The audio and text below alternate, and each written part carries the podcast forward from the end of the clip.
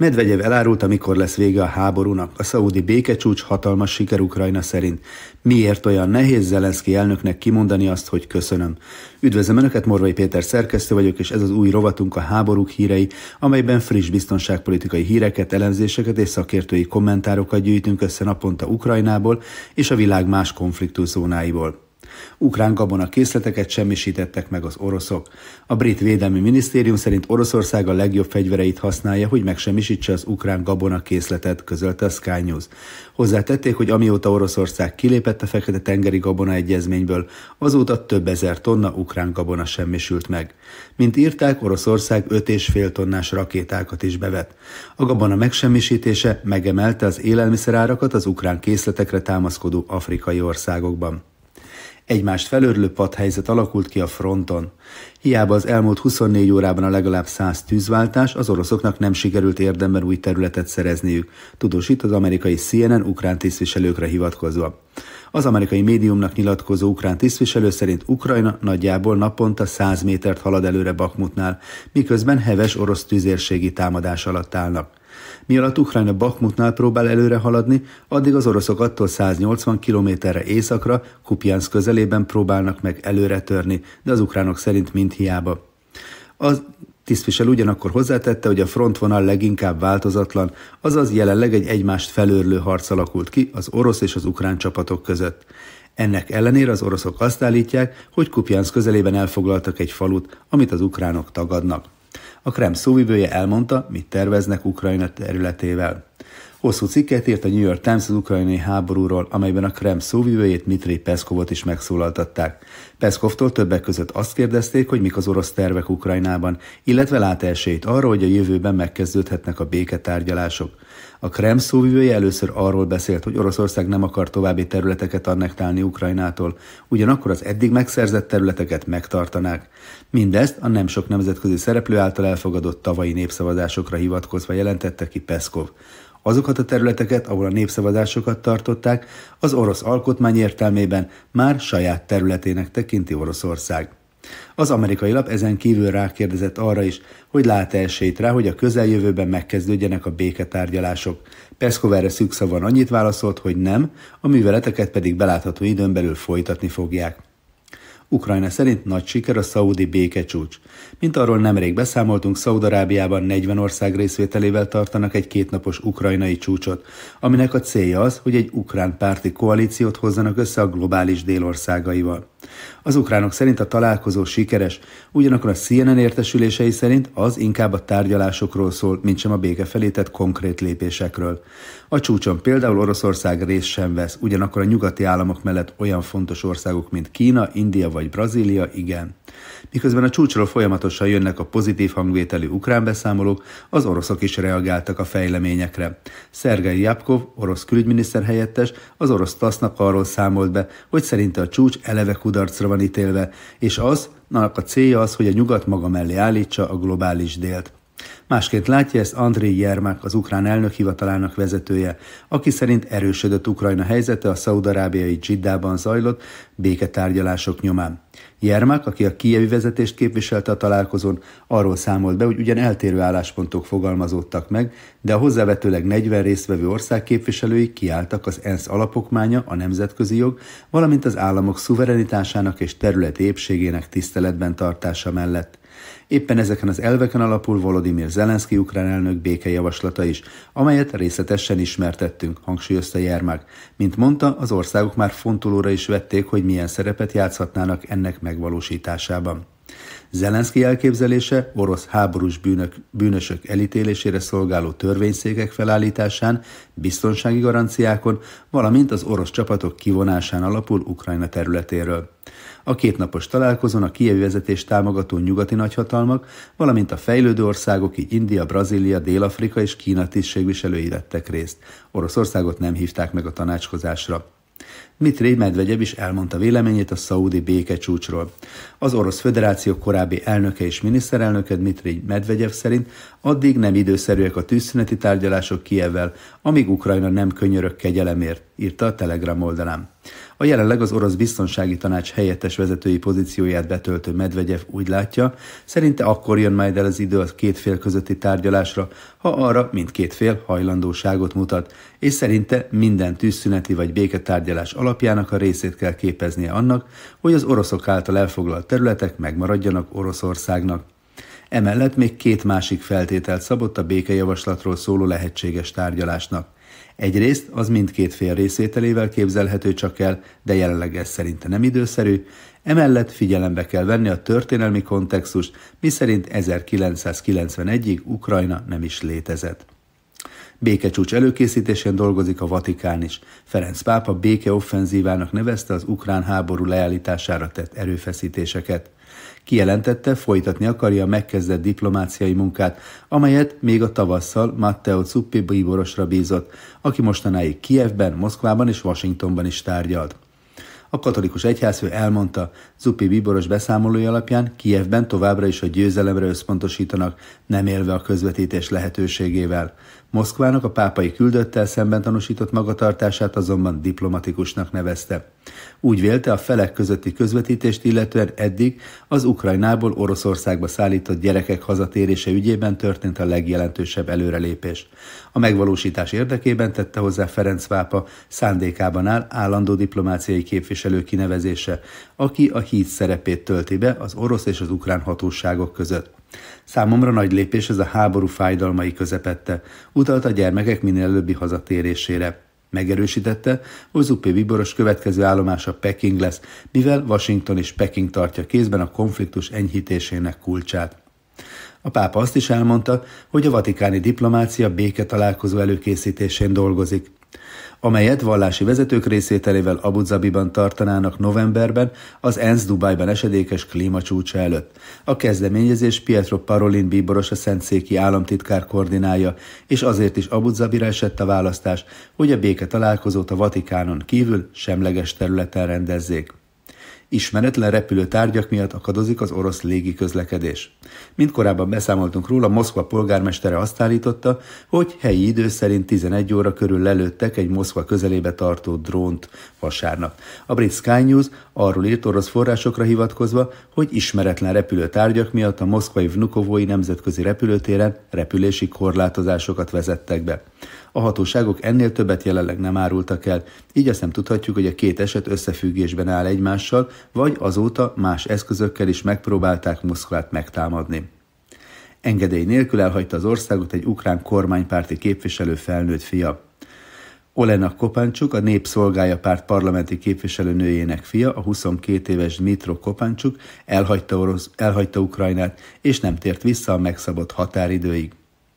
Mitro Kopáncsuk, aki maga is önkormányzati képviselő egy nyugat-ukrajnai kisvárosban, illetve legalább tíz vállalatban van üzleti érdekeltsége, arra hivatkozva hagyta el Ukrajnát pár hónapja, hogy segítenie kell a fogyatékosságban szenvedő egyetemi kutatóként dolgozó apjának, amikor az külföldre ment. Ezáltal mentesült az alól a törvény alól is, amelynek értelmében a sorköteles korú férfiak nem hagyhatják el Ukrajnát. Az édesapa utóbb a család egyik üzleti partnerével visszatért Lengyelországból Ukrajnába. Mitro Kopáncsuk viszont nem, holott a mentesítő szabályozás értelmében neki is haza kellett volna térnie vele egy időben. A fiatal férfi édesanyja nem kívánt nyilatkozni, édesapja pedig többszöri megkeresés után ingerült hangnemben annyit válaszolt az újságíróknak, hogy szerinte a fiával kellene beszélniük, akit viszont nem tudtak elérni. A brutális ukrajnai kényszersorozásokról korábbi adásunkban részletesen is beszámoltunk, az elérhetőség a leírásban található. Zelenszky olyan, mint egy elkényeztetett hisztis kisgyerek, írja a Makronom intézet elemzője a Mandineren megjelent véleménycikkében. Révész Béla Ákos emlékeztet rá, hogy a NATO csúcsóta a hála szó körül tör ki folyamatosan a botrány. Az ukrán elnök folyton kommunikációs álmokfutásba kezd, amikor valaki arra figyelmezteti, hogy kritizálás helyett elég lesz egy köszönöm is. A hét diplomáciai botrányát ismét Ukrajna szolgáltatta, amikor a külügy bekérette egy kis beszélgetésre a lengyel nagykövetet. A történet azzal kezdődött, hogy Lengyelország Magyarországgal együtt közölte. Nem érdekli, hogy Brüsszel hogyan dönt a szeptember 15-ig tartó ukrán gabonaimport tilalmának meghosszabbításáról, számára a gazdák érdeke mindennél előrébb való. Ezért kedvezőtlen döntés esetén egyoldalúan meghosszabbítja azt minimum az év végéig.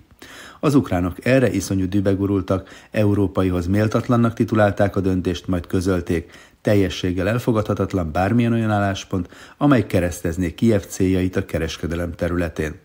A szokásos idegeskedésre válaszul Anzej Duda elnök, külpolitikai tanácsadója egy televíziós műsorban úgy fogalmazott, egyfelől a lengyel kormánynak szíve joga megtiltani az ukrán gabon a lengyel gazdákat súlyosan érintő kereskedelmét az országban, másfelől Ukrajnának a kritizálás helyett el kellene kezdeni értékelni mindazt, amit Lengyelország tett és tesz érte. Ez csapta ki annyira a biztosítékot az ukránoknál, hogy bekérették a lengyel nagykövetet, mondván a hála emlegetése és felhánytorgatása rendkívüli módon sérti őket. A barátságtalan lépés láttán a lengyel miniszterelnöknek, Moravieckinek is elfogyott a türelme. Mint mondta, egy ilyen otromba diplomáciai gesztusnak soha nem lett volna szabad megtörténnie. A nemzetközi politikában ugyanis elfogadhatatlanok az ilyen hibák, különös tekintettel arra a hatalmas támogatásra, amelyet Lengyelország Ukrajnának nyújtott. Majd azzal a mozdulattal ő is bekérette északkeleti szomszéduk Lengyelországi nagykövetét. A hálátlanság vágya nem Lengyelország, és még csak nem is Magyarország részéről bukkant fel először, ám az ukrán vezetés mintha képtelen lenne belátni azt, hogy ameddig a nyugat hozzájárulásával tud csak háborúzni, az állam pedig napokon belül működésképtelené válna a külföldi segélyek és hitelek nélkül, egyszerűen nem kérhet ki mindent magának, ami nem illeszkedik pontosan a terveibe. Az eset még tavaly történt, amikor Joe Biden telefonon tájékoztatta az ukrán elnököt egy újabb, egy milliárd dolláros fegyvercsomag jóváhagyásáról. Ha az amerikai vezető azt hitte, hogy Zelenszky hálás lesz, akkor nagyot tévedett. Még be sem tudta fejezni a mondandóját, amikor ukrán kollégája panasz áradatot zúdított rá azzal kapcsolatban, hogy mennyi mindenük nincsen még, és amit megígértek, az sem érkezik meg időben. Több forrás is megerősítette azt, hogy Biden ezen a ponton teljesen kivetkőzött magából, és kiabálva hívta fel Zelenszky figyelmét arra, hogy inkább meg kellene köszönnie a rengeteg segítséget, nem pedig kritizálnia azt. Az ukrán elnök szokásához híven még aznap a Twitteren hozsannázott egyet az USA felé, majd már is elkezdett újabb fegyvereket követelni. Egy évvel később a Vilniuszi NATO csúcson újabb hibát követett el, immár nem négy szemközti beszélgetésen, hanem a legnagyobb nyilvánosság előtt. Zelenszky a csúcs találkozóra tartva ismét a Twitteren kürtölte szétdühét, amiért a nyugat nem kínált egyértelmű csatlakozási menetrendet Ukrajnának a NATO tagsággal kapcsolatban. Az elnök elsősorban ismét az Egyesült Államoknak szólt, példátlannak és abszurdnak titulálván a konkrét meghívás hiányát, egyben bizonytalannak és gyengének nevezve az USA-t. Biden és stábja érezhetően ideges lett. Jake Sullivan, az Egyesült Államok nemzetbiztonsági tanácsadója egyrészt cáfolta az ukrán elnök vágyait, másrészt nyíltan kimondta, az Egyesült Államok köszönetet és nem kritikát érdemel azért a rengeteg áldozatért, amelyet Ukrajnáért vállalt. Hasonlóan vélekedett Ben Wallace brit védelmi miniszter is, aki szó szerint úgy fogalmazott, tetszik neki vagy sem, Ukrajnának egy kis hálát kellene mutatnia. A történet csattanója az lett, hogy válasz nem sokkal ezután bejelentette távozási szándékát a kormányból, de nem ő volt az egyetlen, aki hivatalával játszott az ügy kapcsán. Ukrajna londoni nagykövete Vadim Pristajko egészségtelen szarkazmusnak nevezte Zelenszky beszólását, mondván más sem hiányzik, mint hogy az oroszok a nyugati szövetségen belüli feszültségeket lássák. Ez a mondata az állásába is került, Zelenszky ugyanis habozás nélkül kirúgta. Az ukrán elnök kifagadásai a nyugati média narratíva minden ellent véleményt tűzzel vassal írtó igyekezete ellenére sem maradtak teljesen észrevétlenek. A The Hill Washingtoni lap hosszabb cikket szentelt a NATO botránynak, amelyben a Pentagon egy volt magasrangú képviselőjét is megszólaltatták. Zelenszky úgy viselkedik, mint egy elkényeztetett nyűgös gyerek, aki mindent megkap, amit akar, de még mindig nem elég neki. A kormányban és az állampolgárok között is egyre nő azoknak a száma, akiknek elege van belőle.